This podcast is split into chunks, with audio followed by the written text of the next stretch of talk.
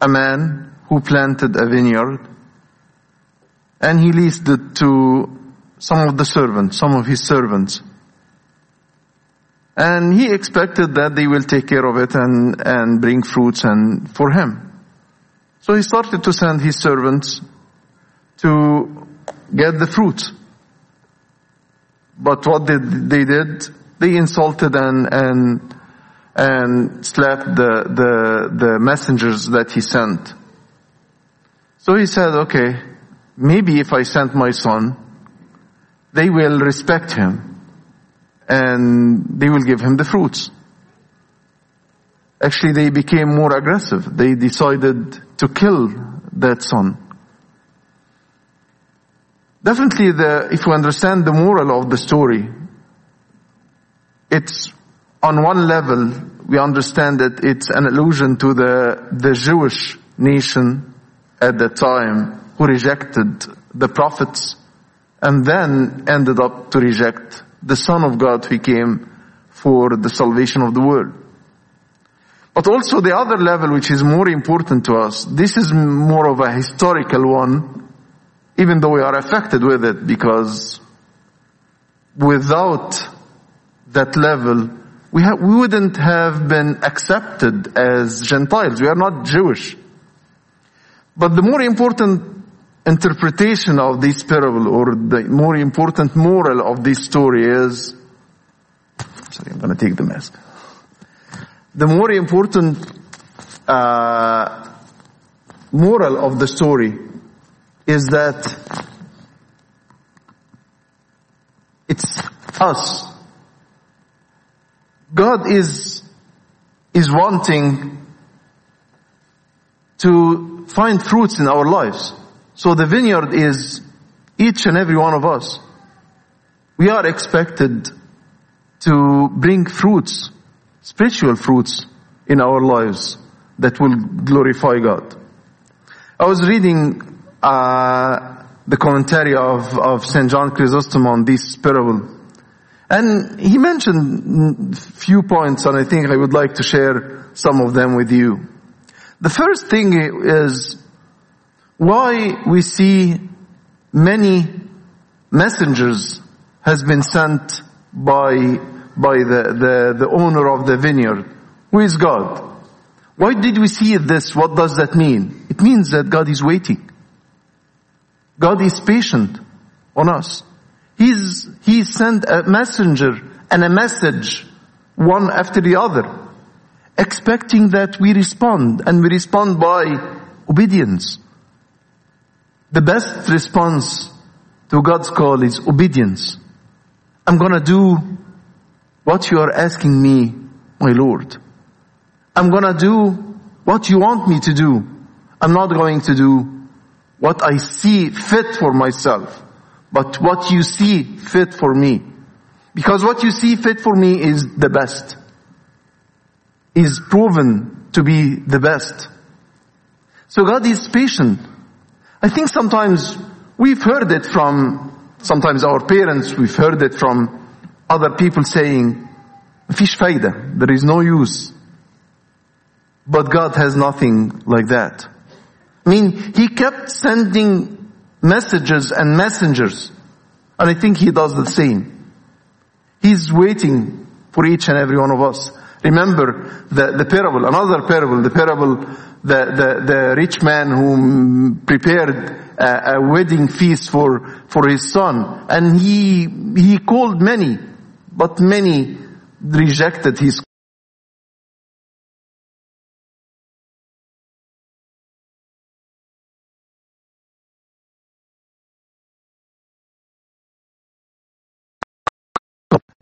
They went and brought many people in.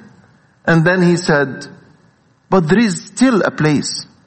There is still a place. There is a still a place in the heart of God, in the bosom of God, in heaven for each and every one of us till the end. But the point is, there is an end. And the end is not the end or the limits of God's love, but the limits of our life.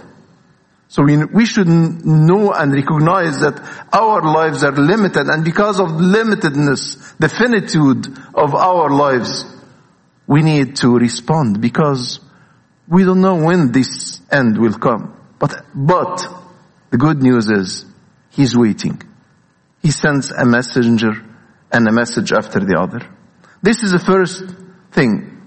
The second thing that God does all the work the, if you read the, the parable, then he began to tell the people, this parable, a certain man planted a vineyard. The, the, the, the vineyard is planted by the owner of the vineyard. He did all the work. He left just little for us to do. Just to respond to His goodness. Just to reap the fruits. But unfortunately they didn't do this. So God instilled all the goodness. We, we were created good. And there is still goodness in us. And there is also willingness. We longing for the goodness.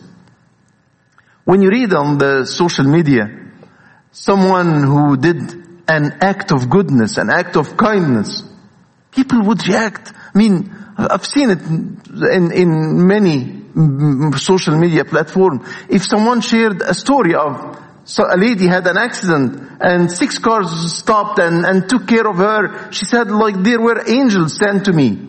And you see the comments. The comments goes along the lines of, yeah, there is still goodness in this world because people are looking for that goodness. They are looking for that kindness, which started to, to recede, unfortunately. But we are longing for the kindness, the good things, even though with the, the prevalence of, of all the, the evil things that are happening, however, we have a longing for the goodness. God instilled in us the goodness. And He is, He is waiting for this to be flourishing. Even though a lot of voices saying, no, no, no, this is not the way you can act. This is not what, what works now. You should, you should be looking for yourself. But this is not real. And this is not true. And this is not what God planted in us. That's why we need to respond to Him. We need to respond to Him by, by asking Him to restore this goodness in us. Yes, sometimes because of our, our, um, I mean, our obedience to the world, sometimes we, we lose and lack this goodness. But whenever we turn to Him, He will, He will do the work. Remember, He used the, the idea of, of the vineyard. He said also another parable. He said there was a vineyard and there was a, a fig tree. It was in this vineyard. And every year he would come to, to find the fruits he didn't find. So he decided to take it away. But then the, the, the, the, the guy who takes care of the, the, the vineyard, he said, give it one more year. I will take care of it for, for it to, to bring fruits. As if the, the, the, the interpretation of this, this parable is saying that the, the, the guy who took care of the vineyard is Christ himself. He's waiting, he's, he's, he's patient, he's waiting and expecting for us or from us that we bring fruits. So he does the work, but turn to him. Turn to him. If you feel that mafish faida, because sometimes it's not something, it's not a voice that is told to us or said to us. It is something we feel. But there is always, there is always a use, there is always a, a hope, but only in Him. When we turn to Him, it's like when you go to the surgeon so you have a broken bone or, or any kind of infirmity or a disease, and you go to the doctor. He knows what he does. But sometimes doctors, medicine doesn't know how to deal with certain cases, but God knows to deal with all cases. So he does the work. One third point, when he sent his son, he said they might respect him. Was he sending his son for him to get the respect? Okay, let's say it in other words.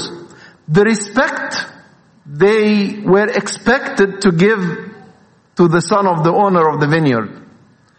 The benefit of it would be for the son or for themselves. I think if, if we feared God, what, what's gonna happen?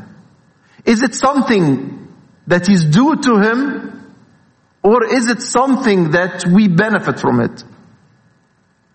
Let's, what he said, what is the most famous verse about the fear of the Lord? Hmm.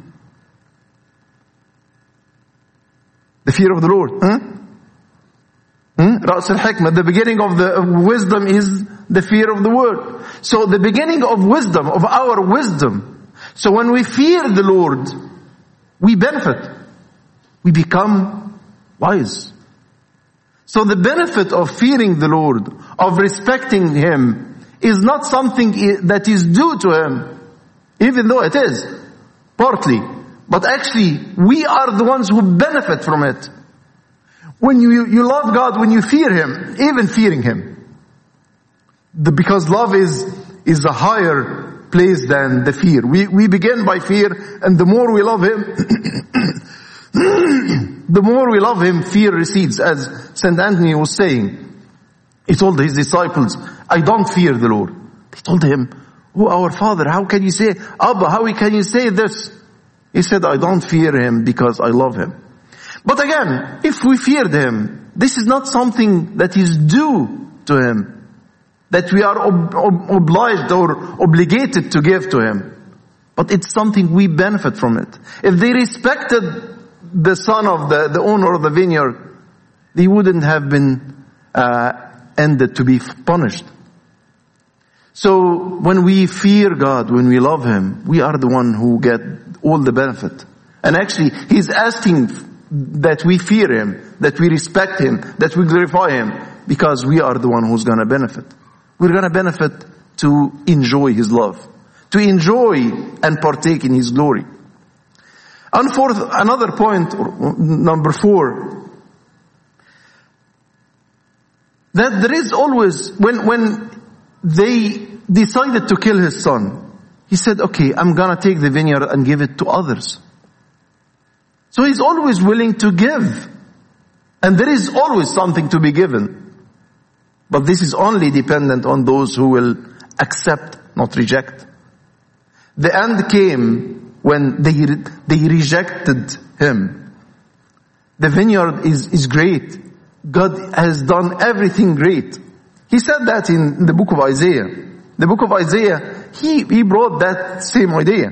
Now let me sing to my, to my well-beloved a song of my beloved regarding his vineyard. My well-beloved has a vineyard on a very fruitful hill. He dug it up and, and cleared out its stones and planted it with the choicest vine. He built a tower in its midst and also made a wine press in it. He's trying to say, I've done all things that can be done in it. So he expected it to bring forth good grapes, but it brought forth wild grapes. And now, O inhabitants of Jerusalem and men of Judah, judge please between me and my vineyard. What more could have been done to my vineyard that I, that have not done, done in it? I mean, as if God is pleading with them, tell me if there is something I didn't do to you and for you not to bring fruits. Let me know. I mean, I think God is putting himself in, I'm sorry to say, like in a low place saying, okay, judge me. Judge me. Come and judge me. Because he wants, he, he, he did all he can, he can do, he can do. Uh, and, and now, O inhabitant of Jerusalem and men of, of, of Judah, judge please between me and my vineyard. What more could have been done to my vineyard that I have not done in it? Why then, when I expected it to bring forth good grapes, did it bring forth wild grapes? But again, this is gonna be given to someone. But this is only to the people who are accepting Him. The last thing that we, we need to be sure that there is a reward for those who live with God. The reward is not is not any blessing. It's being with Him. The reward is Himself, is God Himself to be, to be, to enjoy His presence, to be with Him eternally. So that's why the, the, the, the Pauline epistle from the first, the epistle to the first Corinthians today, it was about the, the, the prize. St. Paul was using the, the, he, he, he used a lot of, he uses a lot of analogies. And one of them, the athlete, the one who compete, the athlete who competes. Do you do not know that those who run in a race all run, but one receive the prize? Run in such a way that you may obtain it. And everyone who competes for the prize is temperate in all things. That's why we need to be temperate. We need to control ourselves. I mean, think of the, the athletes. If you want to compete, really compete, you need to have a lifestyle. You need to be, I mean, what do you eat? You don't eat whatever. I've heard of the, the, the, the mm, teenagers who are, who, who train for gymnastics. I've heard they are, they allow them, I think 600, I think less than a thousand calorie a day. I mean, it's, it's some kind of torture. I've read this. Be, this is because they are making out of them champions. If they want, they want them to take the golden medals in, in the Olympic Games, that's how they should live. And if we want to be in, eternally in heaven, we, we should be temperate in all things. Now they do, do it to obtain a perishable crown, but we for an imperishable crown. Therefore I run thus, not with uncertainty, not with uncertainty. We are certain. Certain because of the, the, the, the guarantee of His grace. Not out of me. I don't guarantee anything. Out of myself, no guarantee. But the guarantee is His grace and His faithfulness. Not with uncertainty. Thus I fight, not as one who beats to the air, but I discipline my body and bring it into subjection, lest when I have preached to others, I myself should become disqualified. So I think this is what the, the, the, the, the conclusion. We need to be subject to Him. We need to submit to Him. Into subjection, lest when I have preached to others, I myself should become disqualified.